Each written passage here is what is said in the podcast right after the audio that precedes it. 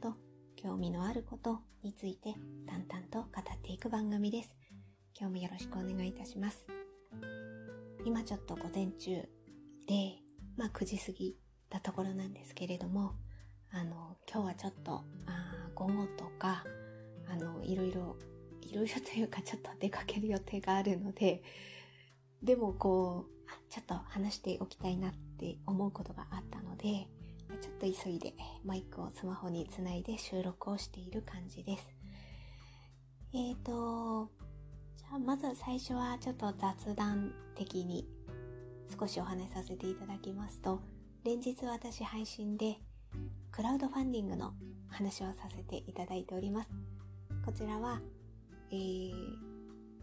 と、老病猫ホームを作りたいということを趣旨に、えー、クラウドファンディングが立ち上がっておりましてでそのことについて連日お話をしているんですがまあクラウドファンディングっていろいろやられてることがあるかとは思うんですけどなぜ私がこのクラウドファンディングのことを伝えてるかというとこの、えーと、つながつながりというかあの立ち上げたのが猫カフェでえー、その猫カフェは保護猫を、まあ、譲渡する目的として、えーと、やっているんですけれどもうちのうちの猫の実家だということが ありましてそのつながりがあるゆえに私もちょっとあのうんちょっと応援しつつ見守りつつっていう感じですので私のできることと言ったら、まあ、支援することなんですけど、まあその一つとして、ちょっとこういうことやってますみたいなことを、は、影響力は全然あれですけど、ちょっと伝えさせていただいておりまして、で、まあその状況ですが、残り36日、目標金額が450万円。ただいま、あの、今、配信撮る前にちょっと見てきたところ、えー、達成率が78%。えー、350万を超えましたね。えー、本当にこう、毎日で、ね、見に行くんですけれども、ちょっとずつちょっとずつこう、上がってるのはあるので、そうですね、立ち上げて、やっぱり最初はドーンと100万、すぐ結構超える感じではいて、その後、スピード感がやっぱり変化はあると思いますで、どうかなどうかななんて思いながらで私もこのポッドキャストで言うようになった。最初は多分ね47%とかほんと半分切りいかないくらいのところからこう伝えててでそれが今日は78%でまあ残り36日だからどうですかね残り残りがなんとか。まあ、まあ、あの引き続きこの辺はあの応援しつつ、見守りつつ、えっ、ー、と、私がこう配信するたびに報告しつつ、みたいな感じで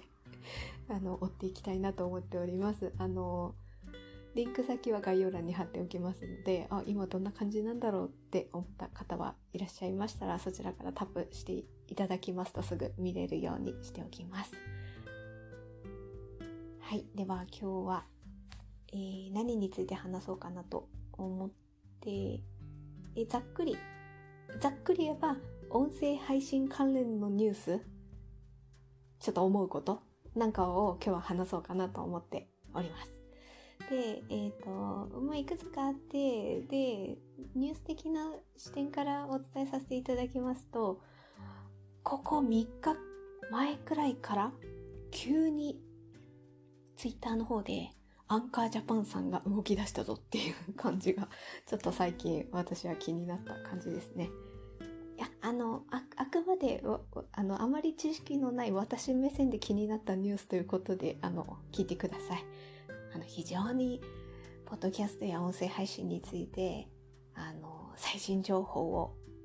ね、お伝えできるような、ポッドキャストではないので、私の観測範囲で見た感じの話と思って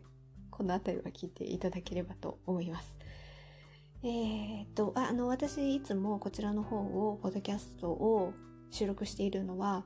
アンカーというアプリを使って収録をとっております。で、そちらの方は、なんかなんでアンカーを知ったのかっていうところになるとあ音声配信あるんだ自分でもできるんだあなんかそれって何何ポッドキャストっていうのかな？みたいななんかそんなレベルから始まってあこれどうやって撮るんだろうっていうのをなんとなく調べていくとアンカーというアプリに結果たどり着くんですよね。でなんで多分パソコンからでも撮ったりとかしてそのファイルをアップするとかも多分あるんでしょうけれどもアンカーはこのアプリでスマホからできるっていうところとあとはあのこのアンカーに収録をしてで公開っていうボタンを押してアップするといろんなプラットフォームに突破してくれるんですよね。それは Apple Podcast だったり Google Podcast だったりえっ、ー、と、あれですよ。あ、Spotify ですね。Spotify だったりっていう、まあ、いくつかのプラットフォームに、一箇所、このアンカーにアップ、公開ってすることによって、もう紐づいているんですよね。だから自分で一つ一つみたいな感じの手間がないっていうところがあるらしく、で、そういうふうに、あの、できるので、あの、活用させてもらってるんですけど、それって、なんかもともとアンカーっていうのを知っていて、これを使おうっていうよりは、なんか調べていく中でどうやらアンカーっていうものがいいらしいみたいな、結局そこにたどり着くみたいな感じで、そこにたどり着くまでにはちょっと空間があるわけですよ。で、それってやっぱりこう、そのアンカーさん自身が、これやってますみたいなことは言ってない、え、言ってないように私は見えたんですよね。なんですけど、このツイッターの3日間ほどで、なんか動き出してるんですよ。で、一番最初は、まずは、えっ、ー、と、配信をしている方に向けて、えー、なんか特別なプレゼントを準備しておりますみたいな、応募はこちらですみたいなツイートから始まり、あとは、えっ、ー、と、シェアカードっていうのかなシェアカードを作っ、あ、っていう、まあ、テンプレートですね。テンプレートがあって、そこにカバー画像とか、あ、ポッドキャストの？自分が配信しているカバー画像とか、番組名、内容、あと、まあ、SNS があるならばアカウントを入力すると、なんか、こう、なん、なんて言うんですかね、名刺みたいな感じで、こう、この1枚で私何者で、えー、こういう内容の配信をしてますみたいなのが、こう、パッと見れるっていう感じになるんですよね。それを、こう、ハッシュタグをつけて、ツイッターに投稿すると、アンカーさんがリツイートしてくれたりとかする。で、確かにそのハッシュタグをたどることによって、あ、こういう番組もあるんだっていうのは、あなんかこう、今まで私も、まあ、私なりに聞いてきましたけど、でもそれはやっぱりこう、なんていうか、自分の知ってる範囲って限られてますよね。で、それをもうちょっと、ああ、他にもこういうのがあるんだっていう知るきっかけにはなりますね。なんかそういうのをアンカーさん自身が動き出したっていうところがちょっとここ3日間で変わってきてる感じがあるので、どんな感じだと思ったら、あの、アンカーさんのツイッターをちょっと見ていただければわかるかなと思います。一応あの私もあのそれなりに何十回かはもうポッドキャストずっと去年からやってるので ああのアンカーを使ってポッドキャストしてるっていうあのなんていうか条件に当てはまったので一応あのその応募特別なプレゼントの応募はさせていただきましたが特別なプレゼントが何かは明かされてないみたいな なんなんでしょうね。7月15まででしたかね。まずこの辺は、あの、ツイッター、公式さんのツイッターをあの確認していただければ、あの、正確な情報がわかりますので、そちらを見ていただければと思います。なんかこういう感じで確かに入れると、わかりやすいなと思いつつ、なんか私はちょっとそこに躊躇したりしつつ、いやいや、そんなに私こんな感じのやってますっていうほどの番組じゃないもんな、みたいな自意識発動と、あとは、あ、カバー画像が、これあれなんですよね。ブレンディさんのくつろぎメーカーのあ使ってるので、あなんか、そう、こういうところで、ある程度、何かしらシェアをしたりとかっていうところまで出てくるんだったら、ああ、この辺はそういうなんとかメーカー的なものじゃなくて、自分なりに何かを準備しなきゃいけないのかななんてちょっと思いつつ、まあまあ、この辺はおいおい考えていこうかなとはちょっと思っております。ということで一つ目はその、アンカーさんがなんか動き出したぞっていう 結局そこがなんかこういうことできますっていうことを言っていかないと、やっぱり広がりはなかなか難しいですよね。ある程度、私はその興味を持ったから、アンカーというアプリにたどり着いたけど、そうじゃない人がアンカーのアプリにたどり着くかってちょっと難しいですよね。Spotify とかだったら、例えば自分の好きなアーティストがいて、その人の音楽を聴きたいっていうところから始まって Spotify っていう言葉だったらわかるとは思うんですけど、そうじゃない人がアンカーっていう言葉を知る機会あるかなってなったらちょっと今んとこ難しいので、そういう意味では、まあ、あの、公式さんが動き出すとまたちょっと違ってくるんじゃないかななんて期待しつつ、眺めつつ、追ってみていきたいなとは思っております。はい、じゃあ、えっ、ー、と、あ、今日はずっと音声配信関連ニュースということで、えー、言っているんですが、次、次のトピックとしてですね、えー、今度は私自身のこの音声配信のことでお話しさせていただきますと、えー、前回の配信から Audacity というソフトを経由して、こちらの方をアップしております。えっ、と、 Audacity っていうソフト自体私知ったのがここ2、3日の話なので、あの、全然私これを使いこなせてきたっていう説明は全くないので、あの、自分のわかる範囲のことだけお話しさせていただくと、音声編集のあの、パソコンで使うフリーソフトというものだ、そうです。そうですっていうか、もうちょっとこう、正確な説明だとちょっと違うかもしれないんですけど、とにかくパソコンのソフトで、いろいろ音声関連の編集ができるものと私は認識しております。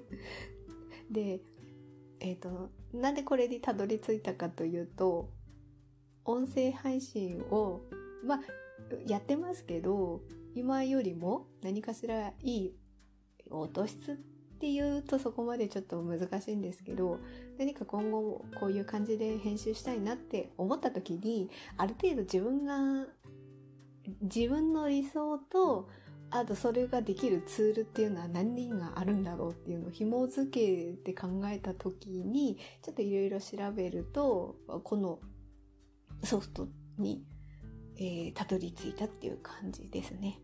で、あの、そんな難しいことは全然できてないので、ほんと一つ一つ、えっ、ー、と、これを、音声を取り込むのはどうしたらいいんだとか、その辺から一歩一歩やってておりまして、で、じゃあ何、あなた今できるのっていうとこだけ 今話させていただくと、あの、前回の収録で、ちょっとこれは非常にわかりにくいところではあるんですけど、前回の配信で途中で7分ぐらいのところで一回なんかちょっと何をしたためとか私忘れてしまったんですけど収録をしてる時にあの、録音ボタンを1回1で停止することできるんですよ。あの、今はこうやって撮ってるんですけど、えっ、ー、と、停止ボタンがありまして、そちらを押すことによって録音機能が停止して、で、もう一回マイクボタンをタップすると、またそこから録音が始まるみたいな感じで。だから私としては途中で、例えばお水を飲んだりする時に止めたりすることはできて、ちょっと一口お水を飲んで、で、もう一回マイクボタンを押すと録音が始まるっていう感じなので、聞く側からすれば、そこの部分はカットされてる、停止ボタンを押してるので、だからこう、繋がってるようには聞こえるんですけれども、なんかそういうことを前回の配信でやった時に、その停止ボタンの前後で音量がなんか変わったんですよね。一回私配信をアップする前に一回聞き直すんですけれども、明らかにその停止ボタンを押した時の前後で、あの、音の音量が変わってて、例えば、最初はマイクなしで撮ってたけど、で、その停止ボタンの前後の後からマイクを拾ったような音質になったぐらいな感じのこう全然違いがあって、まあそれはどういう、な、なぜそうなったのかちょっとわからないんですけれども、明らかに聞いてて、あ、こっからなんか違うっていう風に、っていうのは思った部分があったんですね。で、その辺を、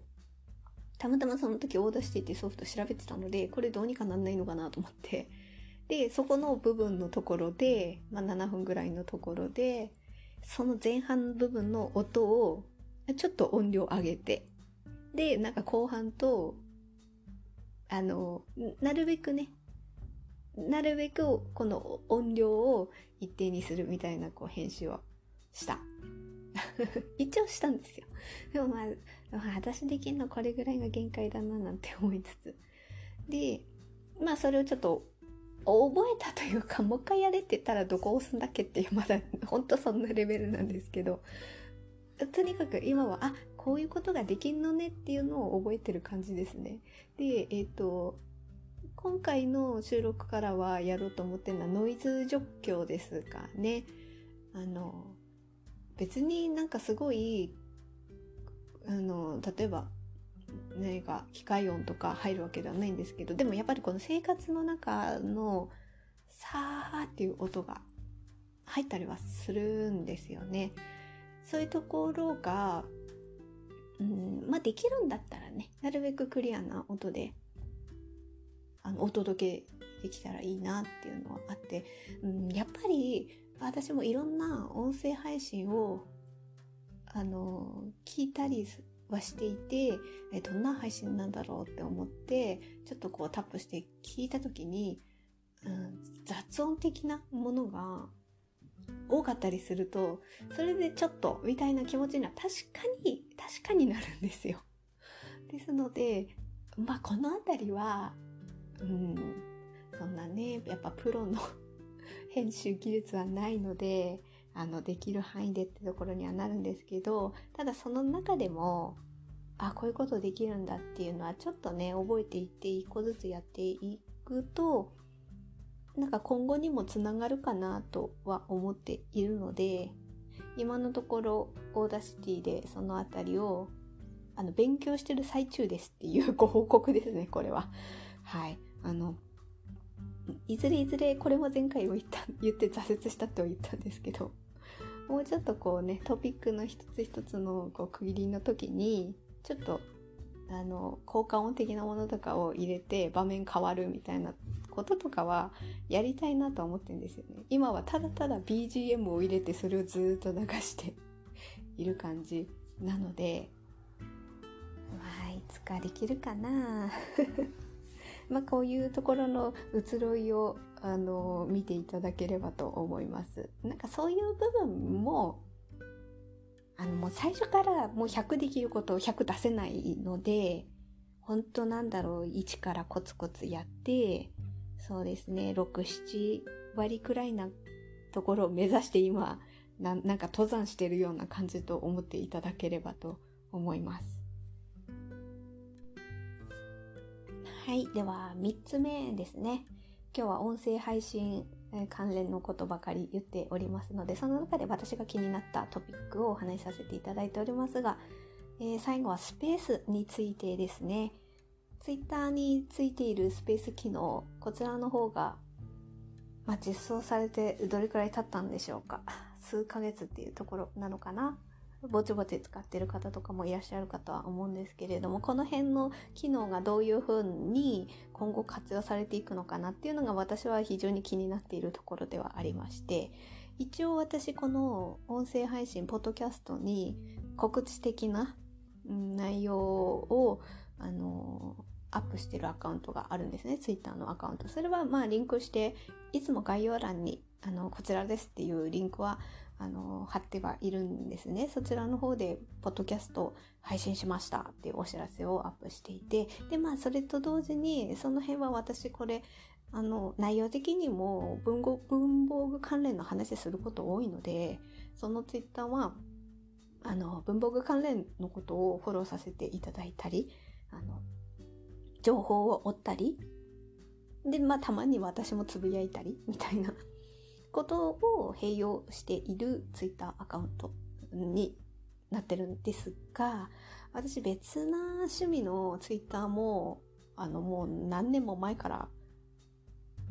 あ、あるんですよ。で、稼働はしてなくて、ほぼつぶやいて、つぶやいてた時期もあるんですけど、もう何年もつぶやいてないみたいなアカウントが、埋もれたアカウントがありまして、で、まあ別の趣味のことの情報収集するときはそっちのアカウントで見る。そのアカウントによってやっぱりこう、趣味のことのフォロワーさんが変わったり、フォロー、フォロワーさんか、うん、変わってきますので、で、そっちの方のアカウントを見たところ、その私の趣味関連の、な、なんでこうやって趣味関連ってこう、あの項目濁してるかっていうと、スペースの内容をここではちょっと言えないから 何のこと？っていうのは、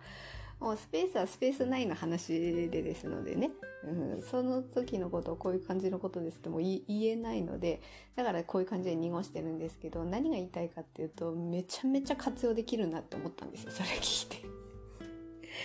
なかなかこう趣味のことで出会えるかっていうのは、まあありますけど、うん、やっぱりこう、喋、自分が喋ったりとか話聞けたりするのは、その趣味のことで、かなかこう、直接話すっていうのはでき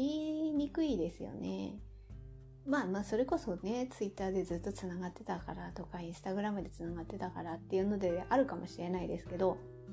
まあこの辺はインスタグラムでもないことはないとは思うんですけど、ただインスタグラムだと画像、映像か、映像も出ますよね。あれってなかなかハードルが高いなと思うわけですよ。何か自己的なものが 起こる、起こりかねないのもあるので、うん、私はちょっと難しいなとは思って、要するに、あももちろん、あの、なんだろう。そういう、そういうの見えないように、いくらでも配慮しようと思ったら、できますけれども、ね、その、なんかこう、例えばスマホ、スタンドにつない、あの、こう置いてたとして、じゃあそれ倒れたらどうなんの？みたいなこととかね。あの、場面、場面、ななんていうの、画面が反転しちゃったらどうすんのとかね。そういうことがあったりとかするけど、スペースは声だけなので、それはまた違うし、あ、ただ私ちょっとクラブハウスはやってないので、クラブハウスはこうだけどスペースはこうですっていうのはなかなか言い難いので、ちょっと難しい部分はあるんですけど、どっちもやってればもうちょっとこう、あの特徴を、それぞれの特徴を比較した話ができるんですけど、ちょっと難しい。ただ、まあ、スペースの方側だけやってる実感としては、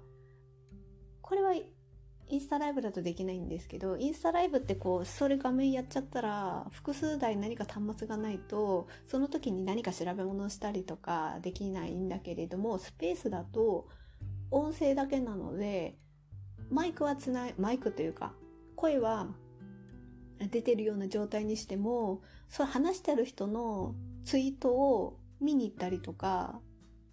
あと別にツイッターだけじゃなくても、何かわからないことがあったらその場で、あの、検索とかできるんですよね。だから端末1台でそういうことができるので、で、あ、今この、あこのニュースについて喋ってんだと思ったらそれ検索できるんですよね。あと人物名とか出てきたらそれを探せたりとかあると、あ、それは非常にこう、話しながらできるから分かりやすいなっていう部分はあって、別にね、話して言いながら手だけ動かせば、そういうのは並行してできるので、その辺も面白いなと思いつつ、私、あ、ホストはやってないんですけど、ホストっていうのはこう立ち上げる人なんですよね。で、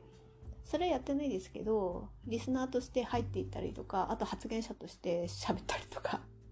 はしてるので、そうすると、あの、自分のアイコンのところが紫色に変わるんですよね。で、紫色に変わると、あ、何か今スペースやってんな、みたいな感じで聞きに行こうかな、みたいなのがあったりとか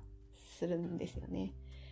で、例えば文房具関連でそういうのないかなとは思ったりもしつつ、なんか何日か前かの私配信でも言ってましたけど、ホルナビさんがツイッターの方で、あの、話されてて、そこに水玉さんが入ってきて、それですごいみんなやっぱフォロワーさんが多い人が入ると、あ、やってるなっていうのわかるんですよね。それで見に行ったりとかすると一気に聞く人が何十人も増えたりみたいなのあったりして、でそこでこう会話を聞けるし、あの、喋りたいなと思ったら、あの、入ることできるんですよね。入ることできるっていうか、まあそれはホストの承認があればだとは思うんですけど、入って喋ることもできるしっていうのがあって、でもまあそれ辺はクラブハウスとも同じだとは思うんですけど、で、なんかそういうのをこう聞いた時に、文房具関連でもこれから広がるかなどうかなみたいなのはちょっとなんか思ってでよりなんかそれを思ったきっかけが昨日だからあ一昨日くらい？あから？なんか文房関連のイベントがやってるみたいなんですよね。で今文房関連で例えば新商品がこれ出ますみたいなのとかも。まあイベント会場の写真もそうですしそれに伴って商品の情報とかも出てきたりとかある時になんか今来てますみたいなスペース誰かやんないかなと思って、これ勝手な私の妄想ですよ。で、あの、インスタグラムとかでも文房具関連の方が何かこうイベントがあったりとかすると、えー、その、例えば10時から始まるとして、10時10分前ぐらいから、これから始まりますみたいな、まあ商品ブースとかを映せたりとかするから、もちろんそれはそれでいい、いい側面だとは思うので全然いいんですけどただまあ映像が映るゆえにもちろん商品を見せられるっていう利点はありつつもあまあまあそれ開店前だからできたんだなとは思うんですけど本当にいろんなたくさんの人がいたら映像で映すっていうのはなかなかそれはちょっとね知らず知らずのうちにこう映し映されみたいなことになるとそれはそれで問題だなとは思ったりもするわけですよ。あの全然意図しなくても入っちゃう場合ってありますよね。えー、そういうのがあったりとかすると、スペースだったら声だけだから、今、今なんとか会場の前にいるんですけど、なんかこういう商品がこうのこうので、みたいなことを言ったとして別に映らないし、で、商品自体はツイッター繋がってるんだから、さっきツイッターにちょっとアップしたんですけどって言えば、見れ、いけるので、写真は見れるし、で、実際行ってなかった人がなんか発言者としてリクエストしてあのもちろん聞くだけでもいいんですけどリスナーとして聞くだけでもいいんですけど言ってない人が発言者のところにこうリクエストすると会話に入れるから「えあの〇〇ってどうです?」とか「どれくらい人来てます?」とか「〇〇の商品もなんか出てるって聞いたんですけどありました?」とか「あちょっとじゃあ今ちょっとそっちのブース行ってみますよ」とかって言って そういう話とかになんないかなって思ったらもうちょっとこうなんか臨場感のあるこうなんていうか、そのイベント会場の様子が伝わってくるなって思って、そういう時の雑音、雑音って言い方は変だな。背景音は、それはそれでいいですよね。私さっき、あの、例えば Audacity でノイズがどのこうのって話しましたけど、こういうイベントの時のこの背景音っていうのは、それはそれで一つの情報としていいですよね。ななんとなくこう、後ろ通った人のなんか、雰囲気が入ってきたりとかするとそっちの背景音は非常にこう何かしらこう伝わってくるものがあるのでそれはそれでいいなってこっちの場合は思ったりはするんですよね。どうですかね そういうところで活用していくとあの、ね、非常に印象に残るんですよね。何か商品があってあの例えば文章と写真とでもちろんそれぞれホームページで発表したりとかしますけど実際に、イベントでこれが初めて発表されてでその時の結構こういうこんな感じの人が集まってきてでこういう質問があの先ほど来たんですけどみたいななんかこういうところに気にされる方が結構多いんだなっていうのが分かりましたとかあのその場その場のななんていうかやり取りが会場にいない人にもダイレクトに伝えられる方法としてもともと IGT あインスタライブはありましたけどそこは確かにいろんな人の顔があの映られたくない人まで映ってしまうっていうところがあるからそういう意味ではスペースはあちょっとまた違う面も見られるんではないかなっていうところがあってでそこはさっきも言ったように Twitter だからつながってるからこそもう商品は写真としてアップできるしさっき写真撮って撮っておいたのでとかって言えばねその部分の補足はできるしあとこうピンマイクとかスマホのイヤホンジャックのところに差し込めば、マイクとしてできるから、全然こう、なんだろう。マイクって色々あって、置き型のマイクとかもあると机とか必要ですけど、あピンマイクとかだったら、あ、よりね、あの、音をこう届ける方法としては、イヤホンジャックに、あの、つないで、あ、まあまあ、それはスマホのイヤホンジャックがあるか問題も絡んできますけど、そこつないで、あの、襟元にクリップで留めるとマイクになるから、そういうマイク、なんかね、熱い人の持ってるんですよ。1000いくらで買ったな、アマゾンで。そういうのもあるから、そういうの使うと、その発信者の声はクリアに聞こえるし、ちょっとね、あの会場がざわざわしていたとしても、そういう風にもできるし、うん、それでこう、お届けできんじゃないかなって、これ、これ勝手な私、なんか、あの、そういうのあったら聞きたいなっていう妄想を今喋ってるだけです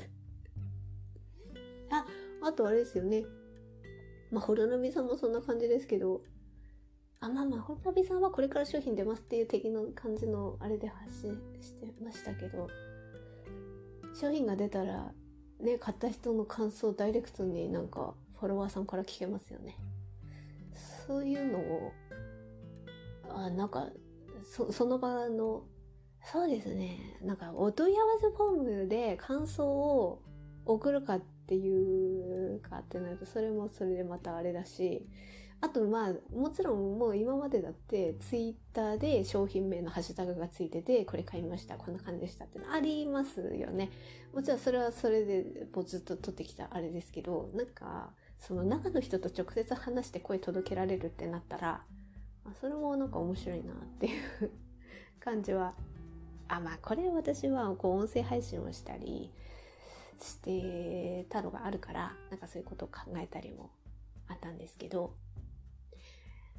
こういうことでね、なんとなく繋がってると、まあ、これまたこの先を考えたことっていうところなんですけど、この先を考えた時にまた別なイベントがあった時に、あ、あの時にスペースでお話しさせていただいたんですよ、みたいな、こう話のきっかけとかにもなるんじゃねえかなっていう、またこれもまた勝手な妄想なんですけど、いや、なんか、せっかくこういうのが、今って音声を通してのコミュニケーションとかツールとかが、まあさっきのアンカージャパンさんが動き出したっていうのもあるんですけど、うんそれなんか知る人ぞ知る機能っていうよりはそれをどだどれだけ一般の人に広められるかっていうところの動きが出てきてるなと思ったんですよね。それまあそれがどれだけ届くかわからないんですけどやっぱりかこう大きな会社が音声配信の会社を子会社にしたりとかなんか多分そういう企業的な動きが出てきてるから そう、そうっていうことは、それってことはやっぱり大きな企業も音声配信のニュースを、まあこ、これから音声配信がやっぱ広がってくるっていうのはやっぱりこう感じてるから、そういうふうな会社のつながりの動きになってるんだなとは思うんですよね。で、そういう中で多分いろいろどれだけ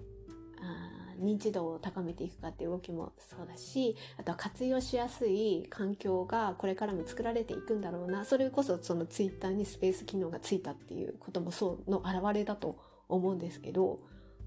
うん、やっぱりこう、触れる機会が今後増えていくと思うんですよね。で、そうですね。やっぱり時代時代によってツールって変わってきますよね。例えば私が、えっ、と、20代の時、20代前半なんかミクシーだったわけですよ。自分の仕事が始まってその仕事のこととかなんか日記的に書くときってミクシーだったんですよね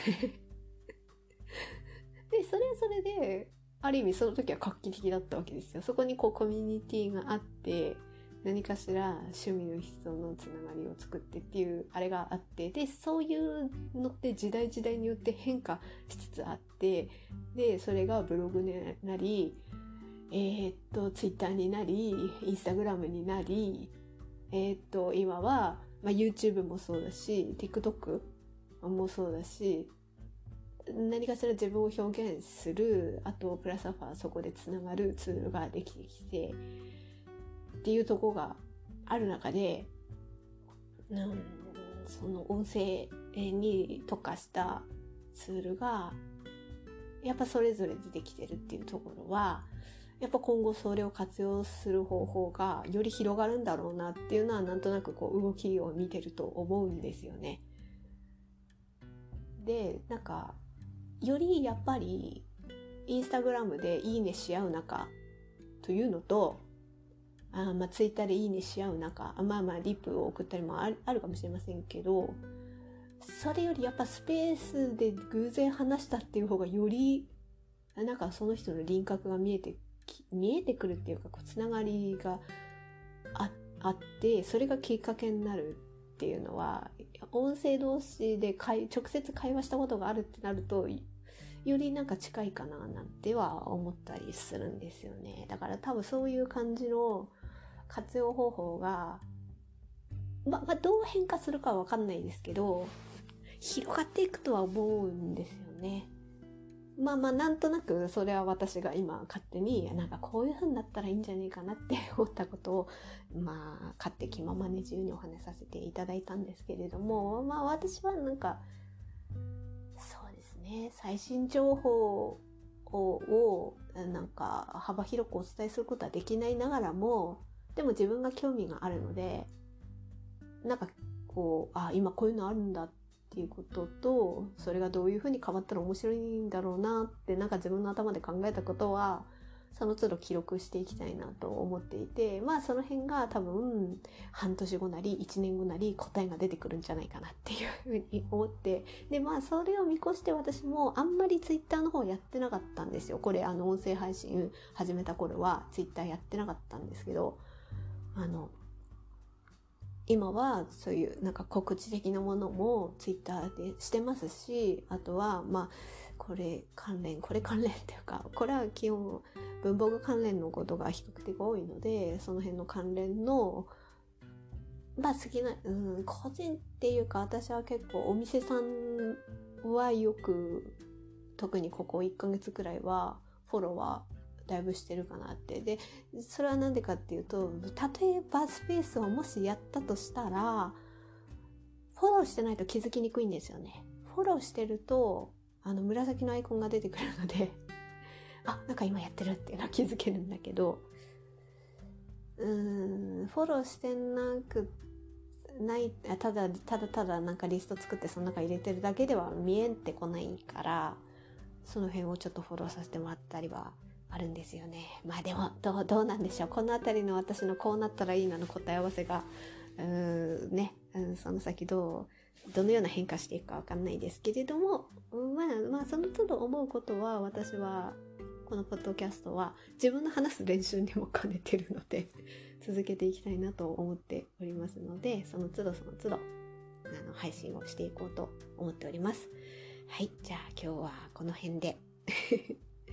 えーと、先ほど伝えましたけど、ご意見、ご感想ありましたら、ツイッターもやっておりますし、あとは、えっ、ー、と、ご感想フォーム的なものも概要欄にいつも載せておりますので、もし何かありましたら、そちらからお願いいたします。はい。ではまた近いうちに収録を撮ります。聞いていただいてありがとうございました。